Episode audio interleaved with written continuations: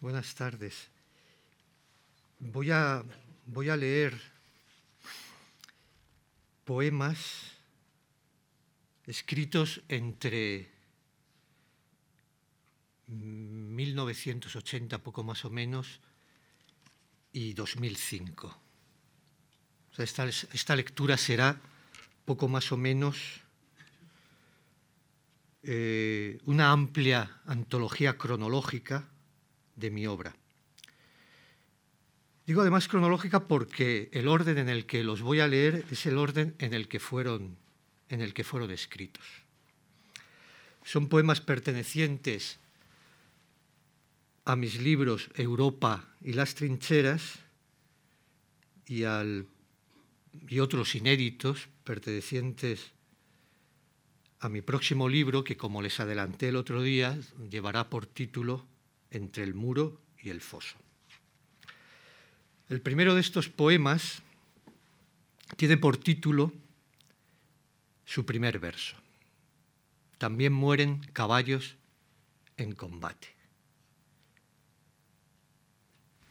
También mueren caballos en combate y lo hacen lentamente pues reciben flechazos imprecisos. Se desangran con un noble y callado sufrimiento. De sus ojos inmóviles se adueña una distante y superior mirada, y sus oídos sufren la agonía furiosa y desmedida de los hombres.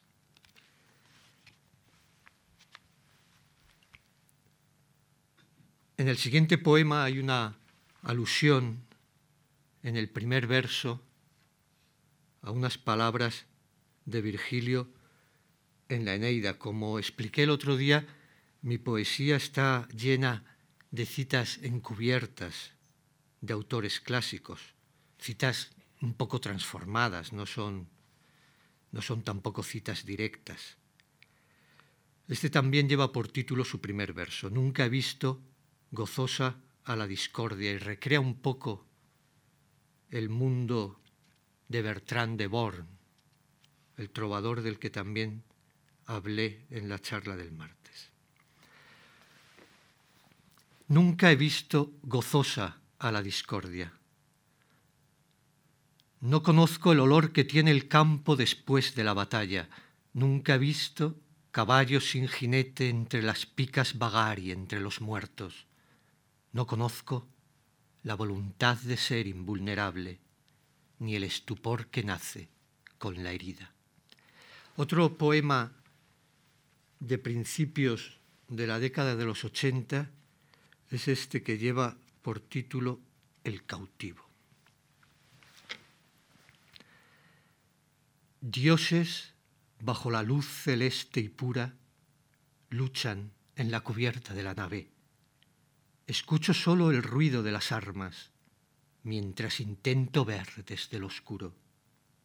Solo el eco merece mi ceguera e imagino el combate que no vivo. Son, como verán, todos ellos poemas más bien cortos, algunos con una clara tendencia al género epigramático. Egisto, es un poema que creo que escribí en el año 83, está dedicado a un personaje que en la literatura ha tenido muy mala fama. Egisto es el que, con Clitemnestra, la mujer de Agamenón, da muerte a éste a su regreso de Troya. Aquel que no merece luz ni casa que antes de haber nacido ya ha pecado. Aquel que miente y sobrevive en vela y ama a la esposa del mejor guerrero, el triste, aquel que no es feliz ni hermoso, aquel que usurpa, Egisto, aquel, la sombra. Yamiquitia es uno de los poemas que el otro día citaba Antonio. Está dedicado al fotógrafo José del Río Mons, nieto del estupendo poeta cántabro José del Río Sainz. Es un poema en el que la amistad recibe un tratamiento bastante diferente del tratamiento que en el ensayo del mismo título, en la obrita, mejor dicho, del mismo título, de Cicerón, el orador latino hace. Yamiquitia. Si tuvieses al justo de enemigo, sería la justicia mi enemiga. A tu lado en el campo victorioso, y junto a ti estaré cuando el fracaso. Tus secretos tendrán tumba en mi oído, celebraré el primero tu alegría. Aunque el fraude mi espada no consienta, engañaremos juntos si te place, saquearemos juntos si lo quieres, aunque mucho la sangre me repugne. Tus rivales ya son rivales míos. Mañana el mar inmenso nos espera. Este mar inmenso que nos espera mañana está también robado de, una, de un poema de Horacio.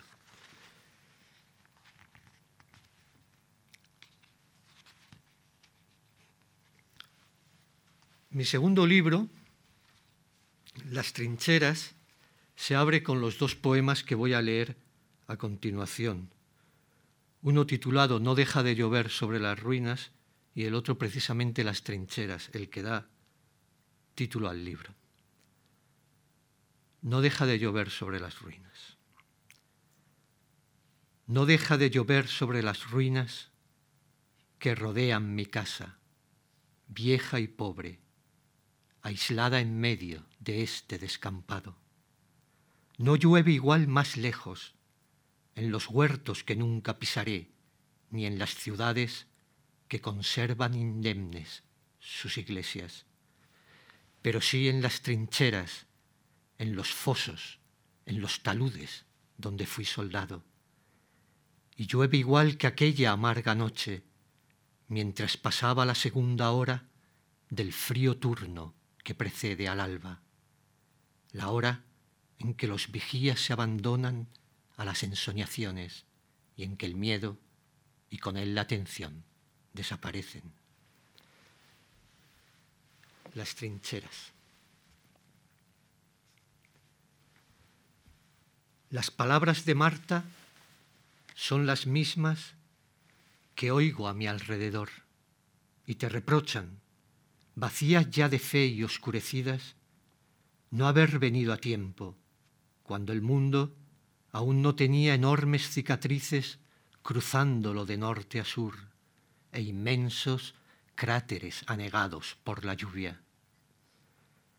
Las cicatrices en las que se agolpan los desesperanzados, esas almas que viven bajo tierra los tres días que tú estás muerto los inacabables milenios que esos días representan. Las almas que no ven llegar al ángel que duerme a los soldados y remueve la piedra del sepulcro. Las culpables que noche a noche miran cómo crece la fuerza y la arrogancia de la guardia.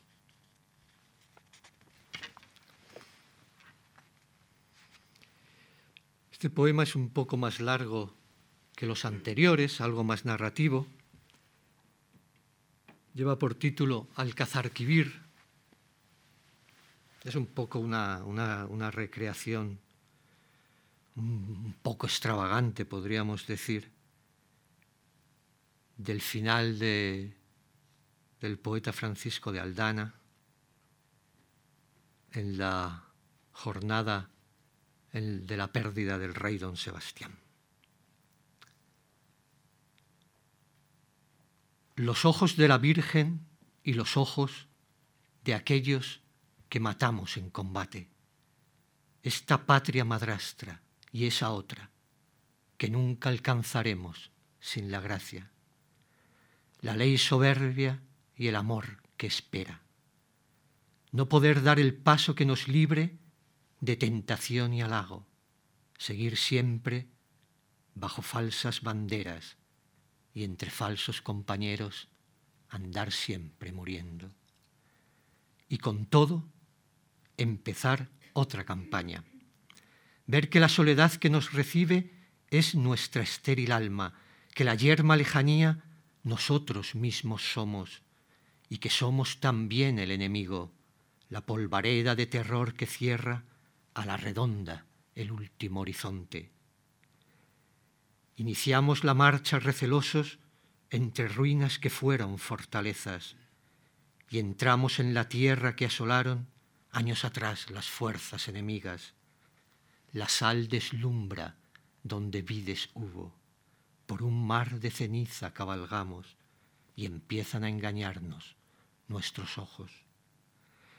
Si vemos a lo lejos una torre y enviamos a que el sitio reconozcan, regresa sorprendida la patrulla de no haber visto nada semejante a una torre por esa parte. Luego al otro lado vemos otra torre y los que allí mandamos igual vuelven, sin noticia ninguna de la torre. Desorientados, solo nos sostiene la irreflexión, la fe sin esperanza, que cuanto más se obliga, más tropieza y se pierde en pequeños contratiempos. La fe sin voluntad, desguarnecida, la que alardea y el amor ignora, la que se desalienta y no conoce el verdadero filo de la espada. Es la fe que de noche nos conduce a la oscura ciudad del enemigo, la que nos representa saqueando después de la victoria, la que en sueños me hace entrar en un patio donde paso a cuchillo a un anciano y subir luego al cuarto en el que oí llorar a un niño, la que detiene el golpe de mi espada y hace reír al niño con la risa adulta y humillante de quien sabe que nos ha derrotado para siempre.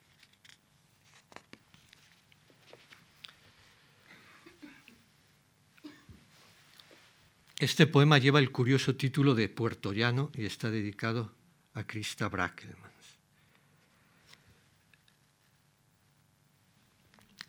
tiene la curiosidad que advertí después de su redacción de que es una sola, una sola frase, una sola oración cosa que en ningún otro o con ningún otro poema mío ocurre.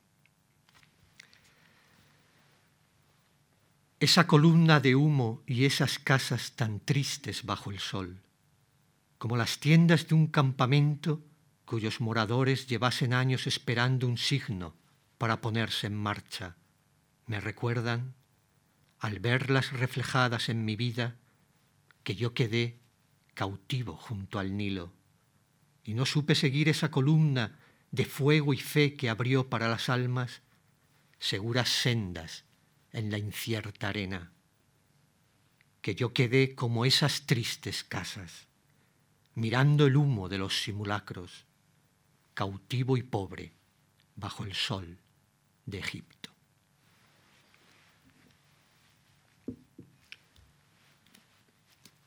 El próximo poema es también de esos cuatro o cinco de las trincheras que son más largos de lo habitual. Se titula El río.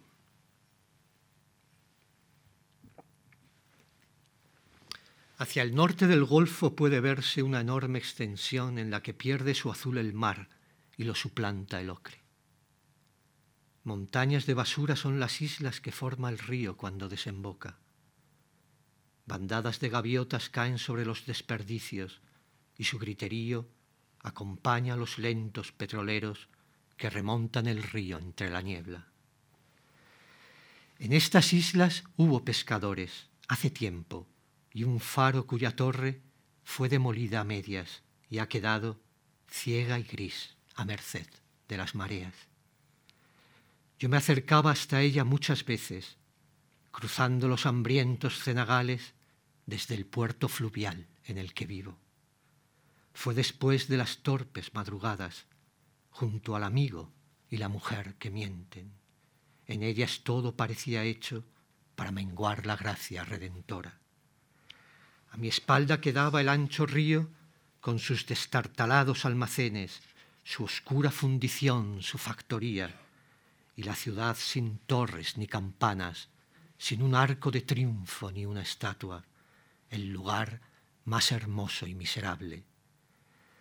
A la tarde de nuevo atravesaba los pantanos camino de mi casa, entraba en la ciudad por una calle contigua a la gran fábrica de hilados, me encontraba siempre con los niños de la tanda de noche, que en hilera, como los prisioneros, cabizbajos, ateridos y sucios, se adentraban en el fragor del nuevo laberinto. Yo meditaba acerca del pecado y de cómo los hombres alimentan con su vida el pecado de los otros. Venía a mí la imagen de una leva permanente y veía cómo eran sacados de sus casas esos niños y veía los tratos de las madres con los sargentos y también a madres que eran zarandeadas y obligadas a entregar a sus hijos y veía sobre los desconchados de los muros de esas casas el rostro de los nuevos dioses, el campeón de los sofismas y las perplejidades, y ese otro, el transformista y bailarín obsceno. De vuelta a casa, desvariaba, y todo lo visto e imaginado sucedía en mi alma.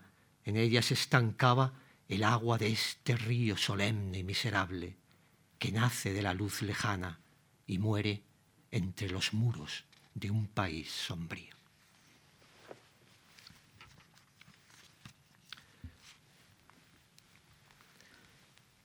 El poema Rusia habla de mi amor a este país e introduce la figura de un hidalgo loco que puede ser muy bien nuestro Don Quijote, pero también tantos hidalgos de la novela rusa del XIX, y aparte introduce también una imagen de la mecánica militar moderna. Me puse a divagar y pensé en Rusia. También pensé que el alma es como Rusia y que son sus fronteras las de Rusia, amenazadas por las mismas hordas. Después pensé en un carro de combate que avanza por la estepa día y noche, dejando sus rodadas infinitas en los fangales del primer deshielo. Por su torreta asoma la figura de un hidalgo espectral y delirante que a grandes voces desafía al mundo y pide a Dios la salvación del diablo. siguiente poema, también de las trincheras, lleva por título La frontera milenaria y repite un poco la imagen que ya aparece en el poema Las trincheras del tercer día.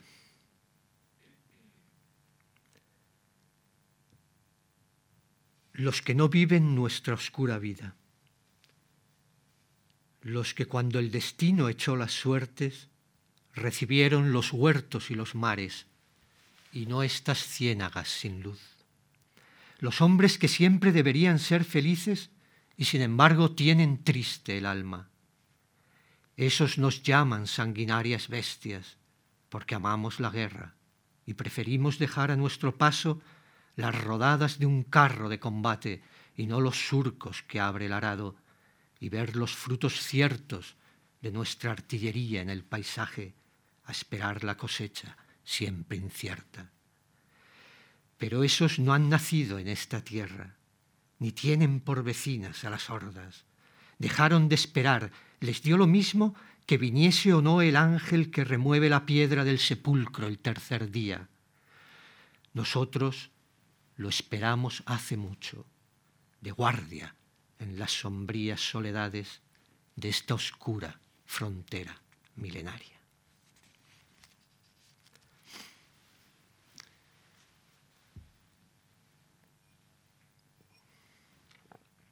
La vida retirada. ya no salgo de casa. Otros no salen después de haberlo visto todo. En cambio, yo me encierro después de no ver nada, o solo las estrechas pasarelas, las altas pasarelas pavorosas.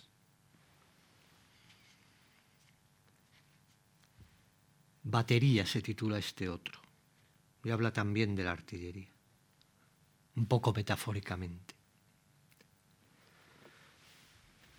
Cuando a mi alrededor todo se hunde, pienso en los mapas y en la artillería, en el mundo perfecto de los mapas y en la realidad que lo transforma. Alguien elige un objetivo y alguien, antes de dibujar la trayectoria, busca las referencias del paisaje, la torre de una iglesia, una montaña, para medir con pulcritud los grados. En las mesas de cálculo se esmeran los que aplican las fórmulas de tiro y deciden el ángulo y la carga. Los sirvientes empiezan su trabajo mecánico y febril junto a las piezas, y los observadores se impacientan por ver la nube del primer impacto. Cuando al fin se da la orden de abrir fuego, todo se vuelve excitación y estruendo. Cada uno es responsable de su parte y nadie es responsable del estrago. Cuestiones naturales forma parte de una serie de tres poemas, dos aparecieron en las trincheras y otro que leeré luego es todavía inédito, que roban el título del Tratado de Séneca. Cuestiones naturales. Bien mirado, las plantas son monstruosas y un bosque una reunión de aberraciones y las bestias que vuelan o se arrastran sin saber para qué son repugnantes, aunque no todas tengan el ingenio alabado y maldito de la araña. Y bien mirado, la perpetua guerra es la prolongación de la infinita perversidad de la naturaleza con otros medios y los mismos fines. Y mientras, solo a tientas anda el alma. El poema titulado Han caído las torres es el que cierra el libro Las trincheras. Han caído las torres y el desierto es ahora tan grande como el alma. Esas torres que alcé y ese desierto que quise mantener lejos del alma. Los enemigos que inventé murieron y si hay otros, no quiero imaginarlos. Así que no vendrán los enemigos. Y los amigos no vendrán tampoco. Igual que yo no iré a ninguna parte. Han quedado atrapados en sus reinos, perplejos como yo, sin esperanza. Y miran las desmoronadas torres que fueron su pasión y su defensa, y el desierto es el dueño de sus almas. A partir de ahora voy a leer poemas inéditos, inéditos en forma de libros, han aparecido en alguna revista y en alguna plaqueta. Este poema Lirio en el agua no se parece prácticamente a nada de lo que he escrito antes de él ni a nada de lo que he escrito después. Es un poema además que, cuyo, proceso de redacción fue muy extraño, porque casi no hubo tal proceso.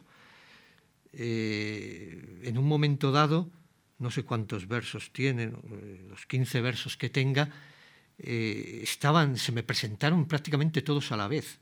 No es que lo escribiera deprisa, es que estaban ya del primer al último verso prácticamente en mi cabeza y lo único que hice es transcribirlos. lirio en el agua, inaccesible lirio, y agua que escapa, luz inaccesible.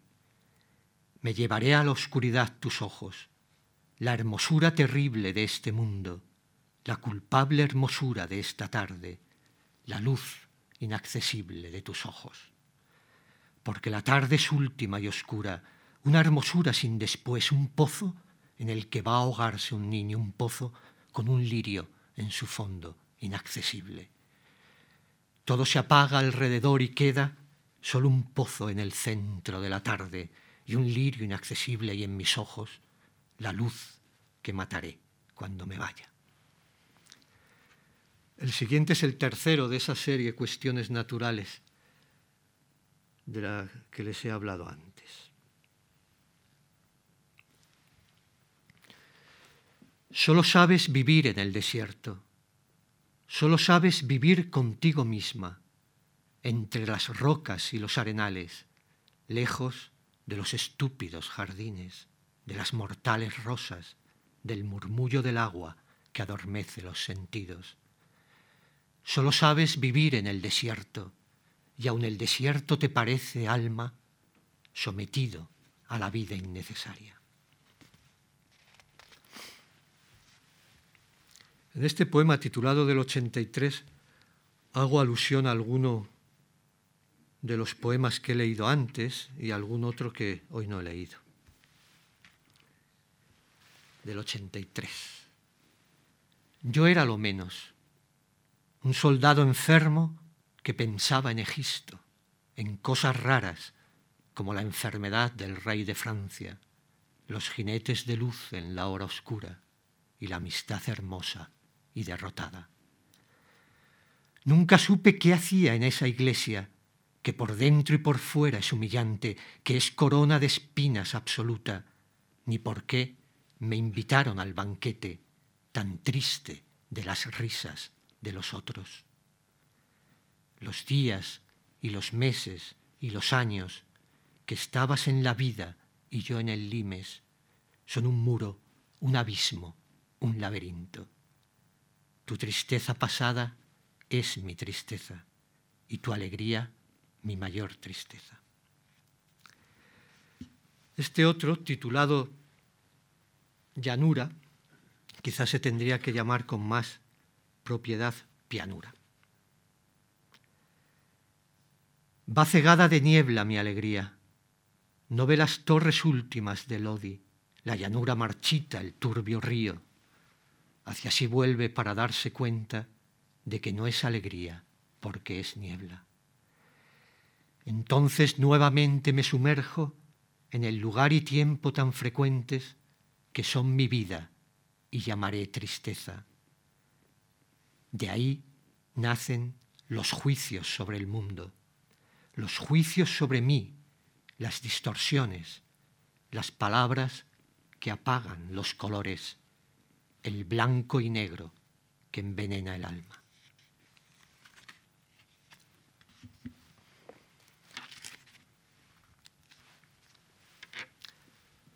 Este otro se titula Santa Cristina y en sus cuatro primeros versos hay una ligera alusión a la muerte de esta mártir, Santa Cristina de Bolsena. El orden vive lo que vive el día y a la noche retorna la tortura, el mar de sangre y los dorados dioses, el sueño de la torre la doncella. Las calles de Milán fatigo entonces, cruzo frente a los patios escondidos y los grandes palacios apagados, mientras me empuja la ansiedad insomne. Huyo de mí, que sueño lo terrible, los sueños que penetran un segundo la inesperada luz de la vigilia, zarandeando el corazón inerme. Este otro se titula El azul cansado. Oculta siempre estabas en el siempre, y para que yo sea te has mostrado. Aquí ser significa darse cuenta de la fuerte presencia de las cosas y ser completamente vulnerable.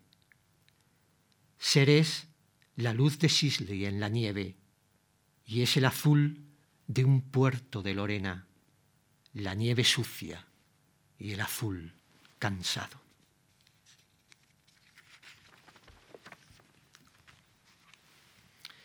Este otro, este otro poema también tiene, como eh, el que he leído antes, una alusión milanesa.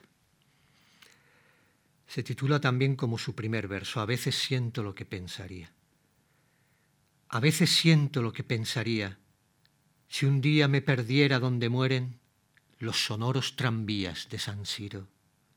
Si un día, bajo el blanco sol perdido, de improviso dejaran de importarme las cartesianas cruces que me guían, el claro espacio y el complejo tiempo, la tiranía del después y el antes, y la balanza de alegría y culpa.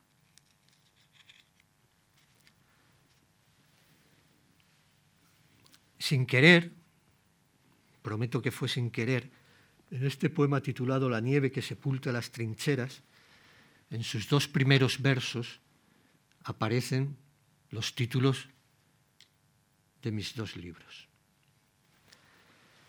La nieve que sepulta las trincheras en el centro de Europa y en el centro de un siglo despiadado y reflexivo es la que cae en mi alma y la deprime. Me veo en la extensión desmesurada, entre los que no miras, postergado, en la exhausta y dispersa retaguardia de una columna que no ve el combate.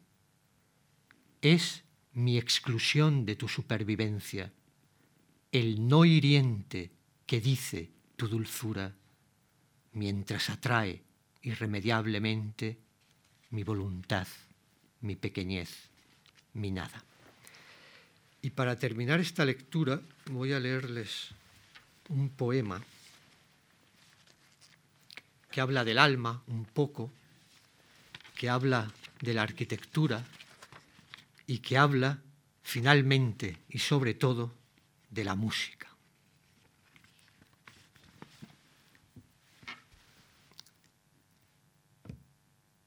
Mi alma quiere tener las claras rectas de los desconcertantes arsenales y en su interior la música compleja y los sonidos limpios del dieciocho, la ansiosa melodía inacabable que vuelve y cambia siempre y cambia y vuelve. Mis ojos vieron para mi alma el Neva, la plaza del comercio y conde duque, y para mi alma oyeron mis oídos total eclipse y una cosa rara. Para mi alma, la inhóspita y abstracta. Gracias.